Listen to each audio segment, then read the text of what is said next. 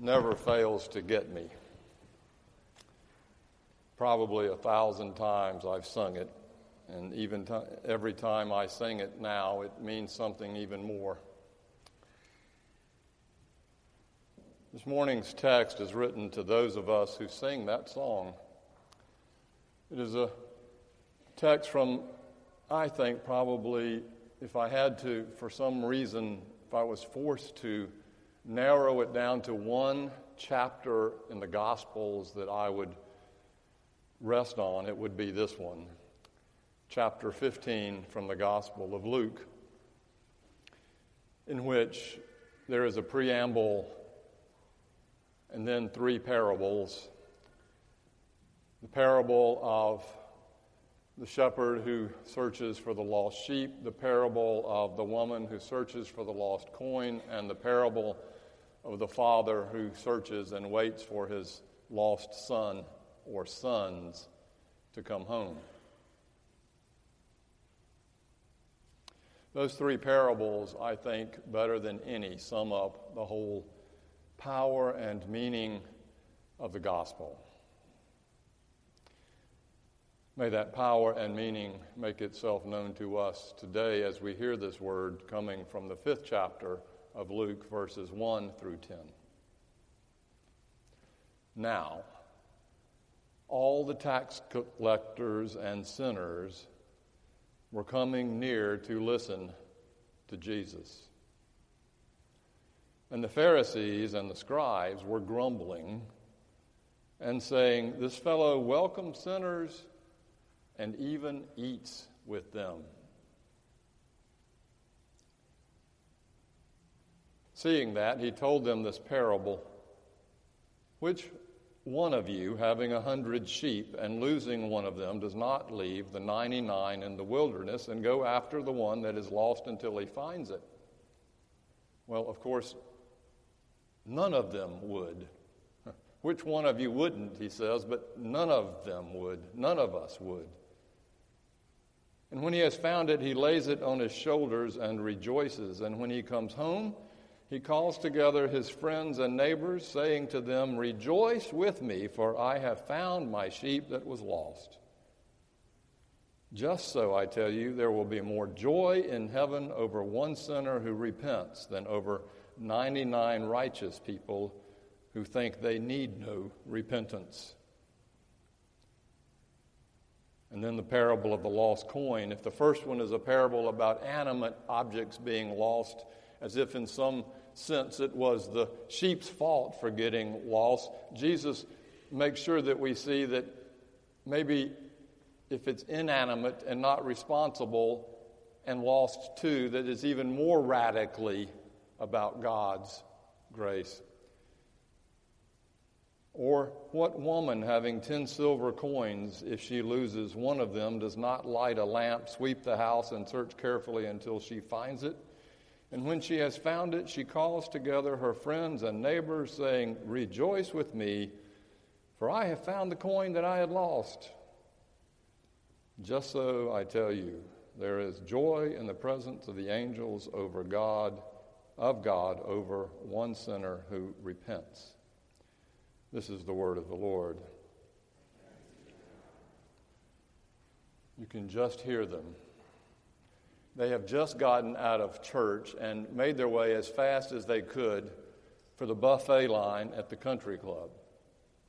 They're standing there ready to receive a big old piece of fried chicken, as we say in the South, and a big old slab of roast beef au jus that they could dip on top of their mashed potatoes. She looks at him and says, loud enough for him to hear, but not for the rest standing in line, Jim, Look over at that table. You see who's here? I heard they just joined. I can't believe that they let that family join this club. I mean, look at their son. He has tattoos all over him, spiked hair, and it's even lime green. What is the world coming to? Mm, mm, mm. In Jesus' time, there was no more controlled and regulated event than dinner. Who you ate with and what you ate. The rules of purity were clearly spelled out in Leviticus about table manners, about how you had to wash, and who you could sit with, and where you could sit, and what you could eat. Each regulation clearly spelled out to determine two things what was pure, not only the food, but the people you eat with, and who had power. For those who had power, they got the seat at the table. First, they were men, and secondly, they were men of means. The women waited on them, as did the servants. Purity and power were the most important drivers at every meal. Eating together is a good thing. We at Riverside know I've never been in a church that ate more together than this one. It is fellowship, it is, in fact, communion. Literally, I mean it. It is communion table fellowship. Thank goodness we do not, at least as far as I know, restrict our tables. Well, we do so sort of unconsciously when we choose to sit with the same people, not choosing with those who look like strangers, but everyone's invited. Table manners go to the deepest part of how we understand who we are and whose we are. Some of you are friends of Alton Yates, the black member of this community who was, I think, the first black astronaut when he was through with his deployment in Texas, he began driving back through the South to get to Jacksonville. And through some of the states there, he saw giant billboards, KKK billboards, with depictions of lynchings on them. And he got stopped a couple of times on his way, treated completely like he was, as you would guess, an outsider.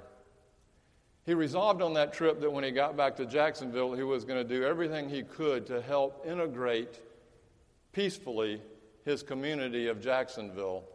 And it was Alton Yates who was one of the persons who in 1960 decided to sit down at the Woolworth counter that was not integrated at the time to begin that process that led to a week later what became known as Axe Handle Sunday, in which Alton Yates ended up in the hospital with a concussion. Jesus understood the power of eating together so much that he told a story about God's kingdom being like a wedding banquet where everyone was invited. Everyone was invited and had a name place sitting at the table, and it was up to you to come or not.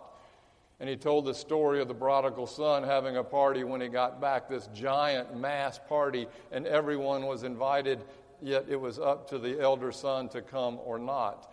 And he told story after story after story about eating together, for that for Jesus was the metaphor of the kingdom of God, that we are all gathered together in one place, nobody missing, sharing and rejoicing in this amazing moment. Even the riffraff, even the tax collectors, the worst of the worst, even the sinners.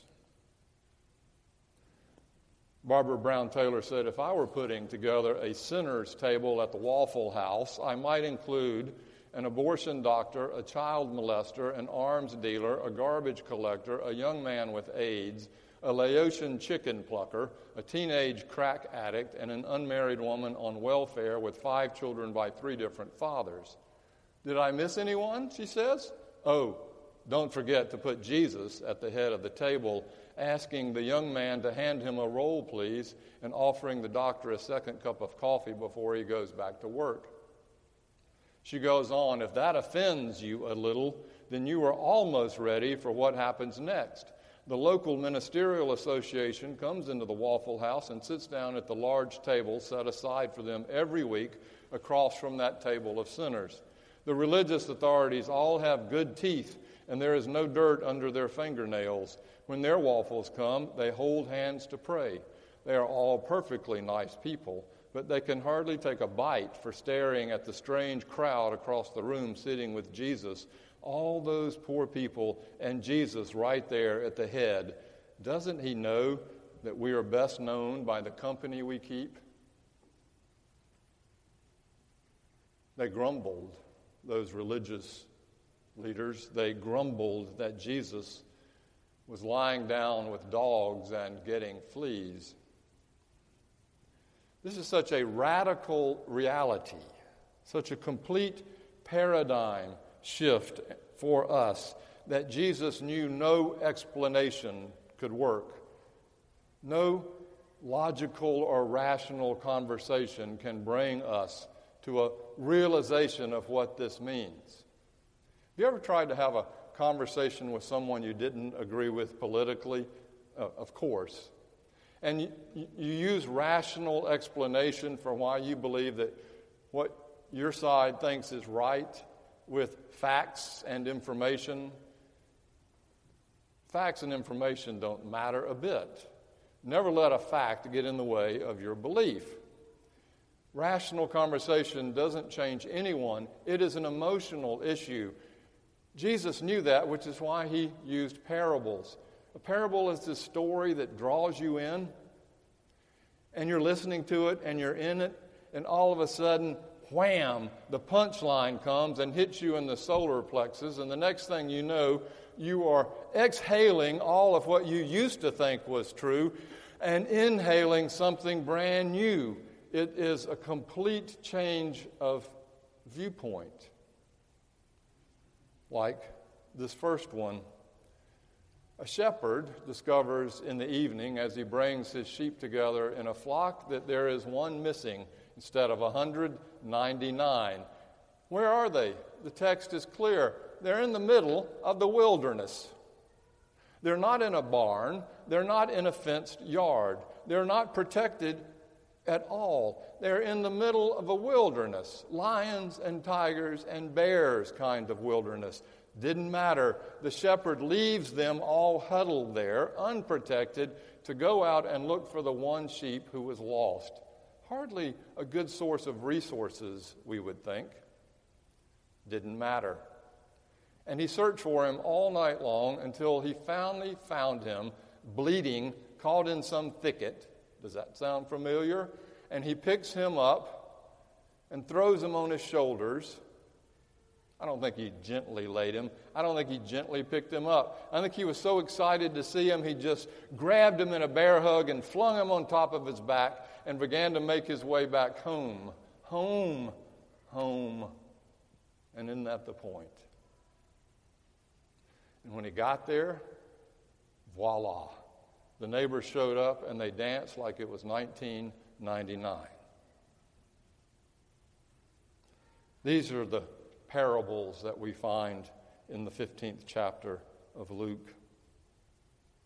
They're joy parables, they're party parables, they're lost and found parables. And this is the point that Jesus is making. If we think that we're not lost, we are more lost than ever. In fact, there might just be two kinds of people in the world those who are lost and know it, and those who are lost and can't admit it. And he's writing the parables to those of us who are lost and cannot, in all good religious conscience, admit it. We cannot let ourselves sit at the sinner's table at the Waffle House because we've already got our chair drawn up at the good religious folks' table instead. I pulled my files and discovered that I have preached from the 15th chapter of Luke over 25 times in almost 30 years of preaching. It left me wondering why. And I suspect the reason is twofold. The first is that deep down, one of those grumbling, judgmental religious people complaining about who Jesus spends his time with happens to be me.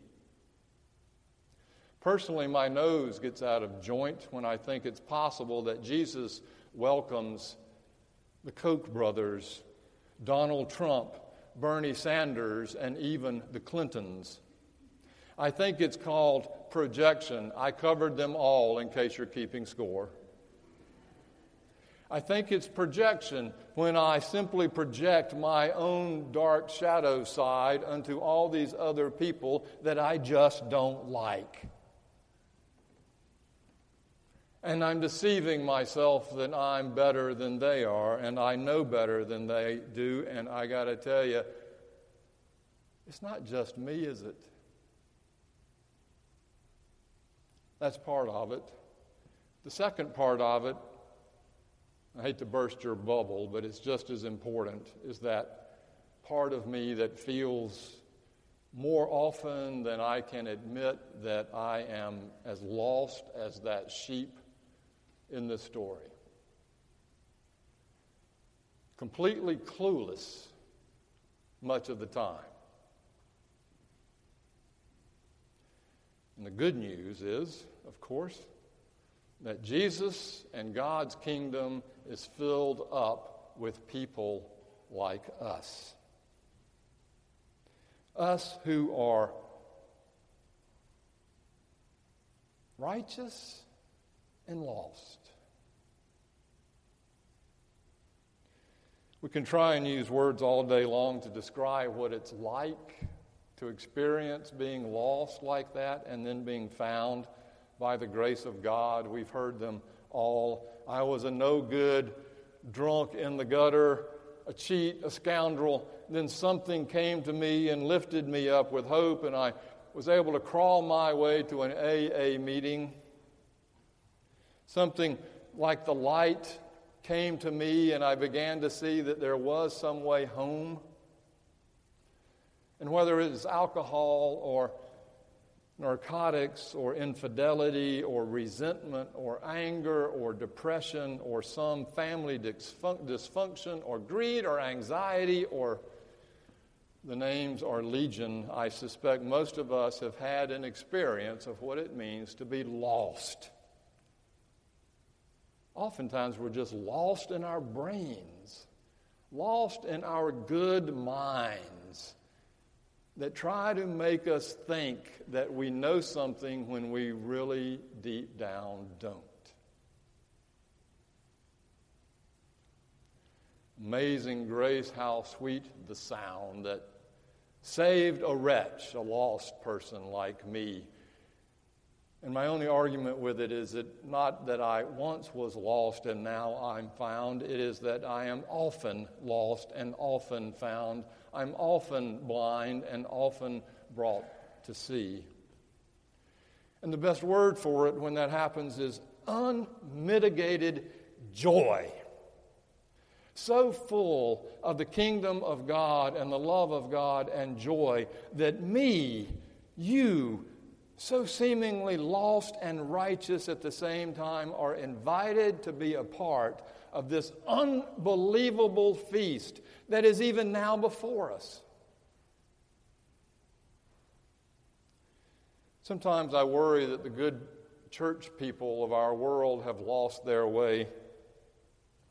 We have turned church into a place you can belong to if you believe certain things or if you behave in certain fashion. And those people who don't agree with us, they're lost. And those people who don't behave the way we think they should, lost. They can go to another potluck supper somewhere, but not this one. No wonder all those people out there in Five Points that we pass all the time look at Riverside Church as if it is the standing fortress.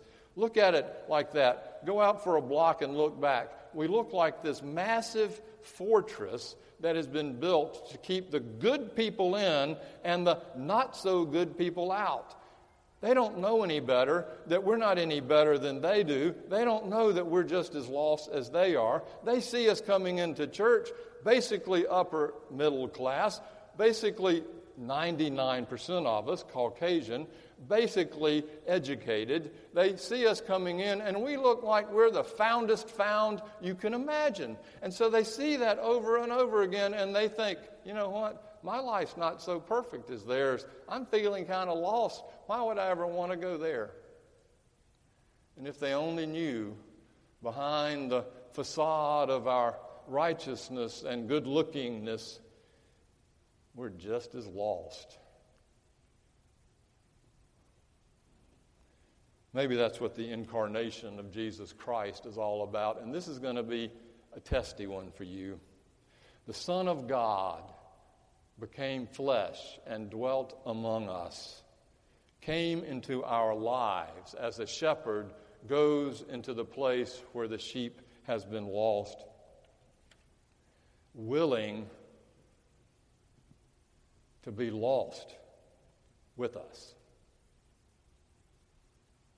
For indeed, Jesus was lost at one point in the Garden of Gethsemane, inasmuch as lost means separated from God. My God, my God, why hast thou forsaken me? And what we are given in that is this unbelievable love that God and Jesus Christ will go to whatever means it takes, even if it means Christ's own lostness, to let us know that we are welcome back. You know, when we say the Apostles' Creed, I know some of you say we don't say it enough, but when we say Jesus descended into hell, we are saying that there is no place that Jesus does not go that is not beyond how far lost we are.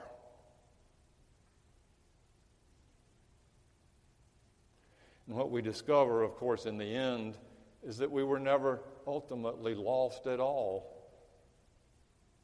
For the kingdom is God's, and we are part of it. And that God never loses anything and that all things in God's will and mind is to be restored back into unity, not a fraction, not 99 one hundredths, 100 one hundredths. Complete, unified reconciliation. This is God's economy. Because in God's kingdom, everyone and everything will eventually, somehow, by grace, be sitting down at the marriage supper of the Lamb in heaven. It just takes us getting found enough and lost enough to finally get the message. So now that I think about it, maybe I need to preach this chapter a lot more.